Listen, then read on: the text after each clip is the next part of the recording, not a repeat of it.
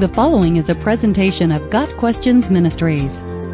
How should Christians view the Myers Briggs Type Indicator, or MBTI? The Myers Briggs Type Indicator, or MBTI, is a popular personality inventory first published in 1943 and based on Carl Jung's theory of psychological types. The test was developed by Isabel Briggs Myers and her mother, Katharine Briggs, as a way to help people understand themselves and each other better. The MBTI tests for preferences in four different areas and specifies 16 personality types. The areas of preference include 1. A focus on the exterior world, extroversion or E, or the interior world, introversion or I. 2. A focus on basic information, sensing, S, or interpreting and adding meaning to information, intuition, I. 3. Making decisions by first looking at logic, thinking, T, or by first considering the people involved, feeling, F. And 4. A desire for things to be decided, judging, J, or being open to further options, perceiving, P. The 16 personality types are identified as combinations of those four preferences. For example, ISTJ is a personality type that is basically introverted, focused on basic information, logical, and most comfortable when decision making has been resolved. The MBTI is a popular assessment tool.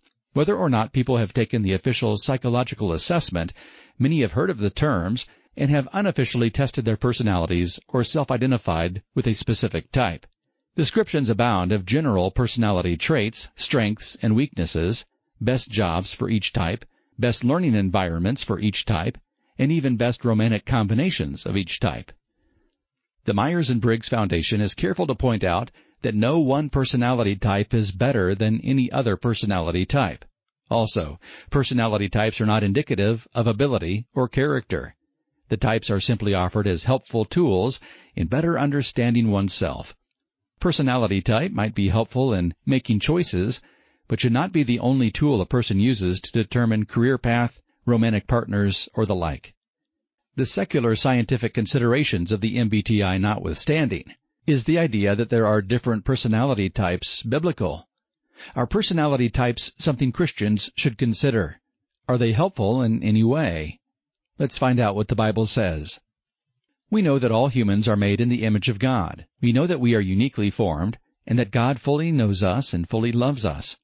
No two human beings are exactly the same. Nothing in the MBTI contradicts this. Simple observation tells us that some people seem energized by spending time with others, whereas other people recharge best alone. The Bible leaves room for there being different types of people, as well as for commonalities among the different types. The fact that John Doe is unique does not mean that every single thing about Mr. Doe is different from everyone else. It does not contradict biblical truth to classify certain general similarities among people. The benefit of the MBTI for Christians is in helping us better understand ourselves so as to better serve God. Often our personality traits coincide with God's call for our lives. For example, we might tend more toward introversion and have as part of our call being a writer. Or perhaps we tend more toward extroversion and find that God has asked us to host large group Bible studies. Knowing our natural strengths can help us be attuned to the places where we can serve most effectively. Knowing our natural weaknesses might help us avoid paths that would more easily trip us up.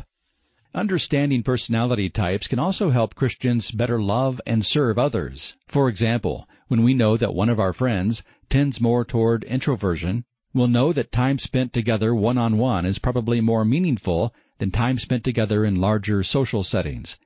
If our friend tends more toward extroversion, we'll know that he enjoys being included in social activities, so we can be sure to invite him. Understanding personality types can also help us more easily forgive others. For instance, when an introverted friend says no to our invitation to a get-together, we might not take it as personally. Or when a person who's a thinker talks first about the bottom line in a church staffing decision, we can recognize that his words are not due to hard-heartedness, but to the way God has naturally wired him for analysis. One danger of the MBTI for Christians, or for anyone, is in making personality type inflexible and using it to justify stagnation. One's personality type does not excuse one's bad behavior, nor does it limit one's ability to change or to do and enjoy things not stereotypically within the type. An introvert is still called to share the gospel. An extrovert is still called to spend time alone with God. A thinker should still consider the people his own decisions affect. A feeler is still expected to be a good steward. When God calls us outside our comfort zone, personality type is not a reason to disobey.